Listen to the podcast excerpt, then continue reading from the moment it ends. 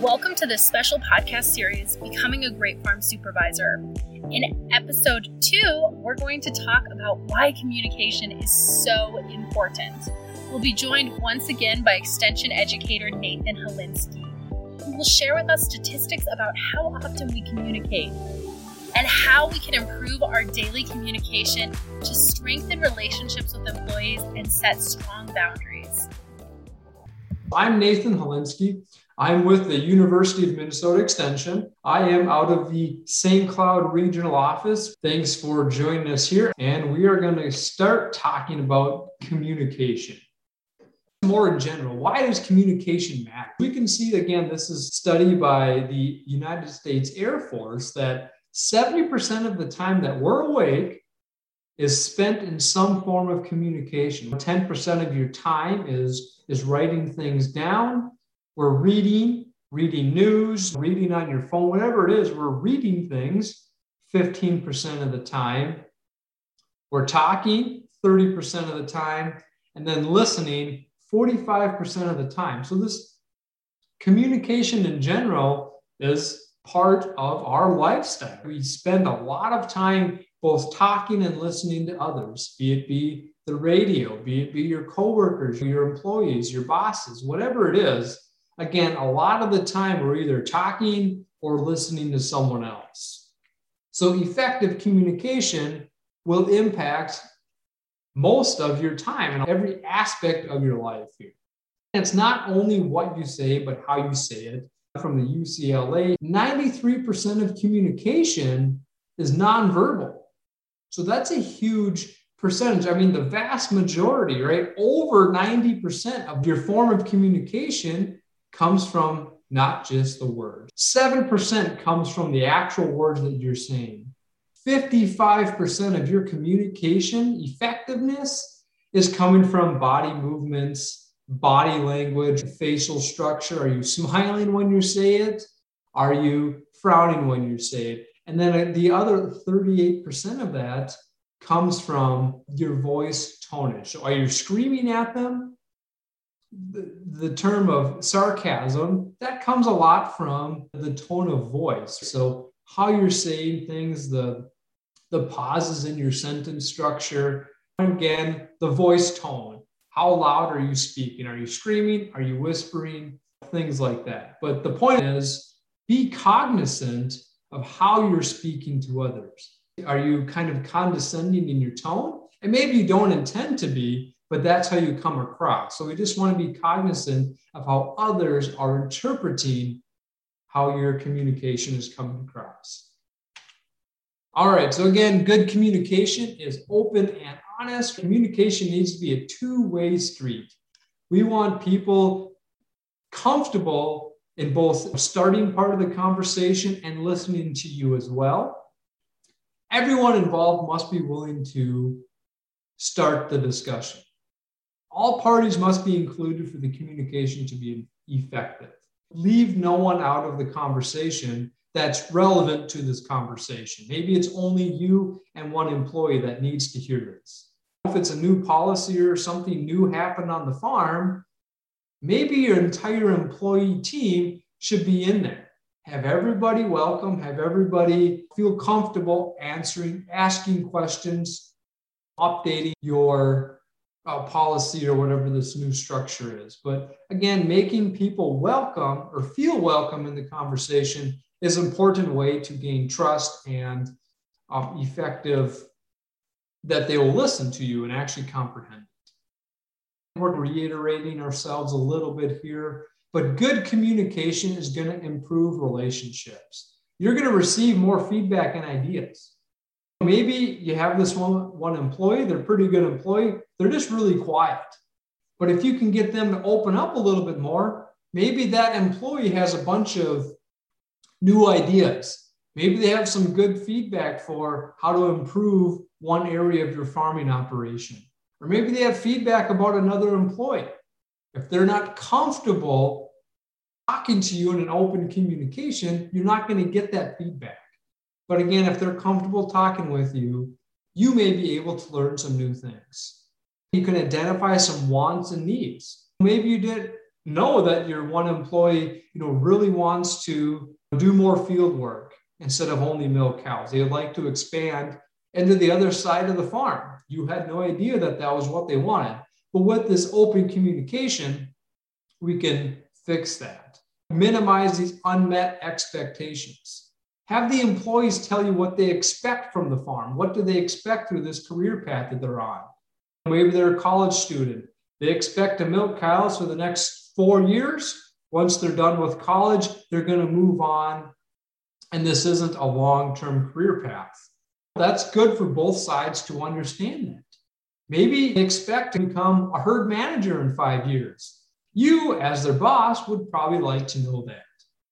then enhance this conflict resolution. So, fight. Conflict is just going to be what are you disagreeing with on your employee? maybe they did something wrong and you're you know yelling at them about it and trying to get them hey next time you need to do this through this open communication and strong communication we can resolve some of those conflicts before they even arise because they better understand what is expected of them we want to focus fully on the speaker when in to be an effective communicator, not staring at your watch, not looking at you know your phone, not looking at the, the clock on the wall, showing that you're ready for this conversation to be done. Avoid interruptions, stay focused, showing interest in what's being said and, and acting like you're paying attention. Try to set judgment aside. You don't have to agree with the person speaking, but set aside your judgment withhold blame and criticism. You're trying to understand their viewpoint. Effective communicators treat others well. You're going to be building mutual trust, have respect for everyone's view, have respect for viewpoints, listen with sincerity, and keep an open mind. Obviously, people have different ideas, and we have this ever politicized world, and you have people not agreeing with one another and maybe they're having some politics discussion on the farm, you don't agree with them. Okay, keep an open mind. Maybe they're not trying to change your viewpoint, they're just strictly trying to show what their viewpoint is. Have respect for their viewpoint, act with integrity, do well for everyone. Nathan, it looks like we had a question come in about how to effectively communicate when communicating with employees through text messages or emails, and when we can't have face to face conversations. So the questions come across text messages with employees, the nonverbal communication. That's part of our, our next step here is different way people's like to receive communication. There's different communication styles and text messages. I, I text quite a bit, becoming very popular. So the point is how do we get through that communication and still be effective? Because a lot of these things that we just discussed aren't prevalent, right? You don't have the body language coming through that. And I think my best feedback here to this question is act sincere with your text messages. I'm a big proponent of not the, the shorthand, but full sentences. And I think when they knew who the text message is coming from, they can read it with you in mind, saying, oh, this is coming from the boss. They can visualize you saying this to them. So, with your sincere communication when you are in person, helps build how they understand how to read a text message. Because if I text Amber one thing and some other, you know, individual on this call, being that I know Amber a whole lot better, she'll probably understand it differently than to a stranger. So knowing who it comes from and how they normally typically act through communication is, is a big helpful starting point. And again, I think just with you know the cell phones, the the texts, this distant communication, it just goes along with that same point of acting sincerely through those messages. Hopefully that kind of helps. I know that's kind of a tough one, um, the other thing I'll add to that, Nathan, is you can set those expectations beforehand. So you can communicate with your employees, even let's say it's a farm family business and you want to make sure that you are separating personal versus work. You can communicate that. So you can say, hey, I have a specific email that I've set up, and this is where we're going to talk about work things. Or if you want to put boundaries, you can say for cell phones, only during certain times, or this is when it's appropriate to text and when I'll text you versus this matter might determine or need a phone call. So sometimes setting those boundaries before you get started with that communication can help. We also have here two questions. Nathan, I'll let you hop in. I use emojis to soften communication.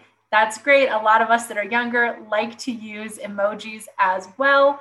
Uh, big caution there just make sure that you know what those emojis mean. Some of them can have double meanings that may not be transparent when you first use them, but just just be careful on that front because younger generations use different emojis to mean different things.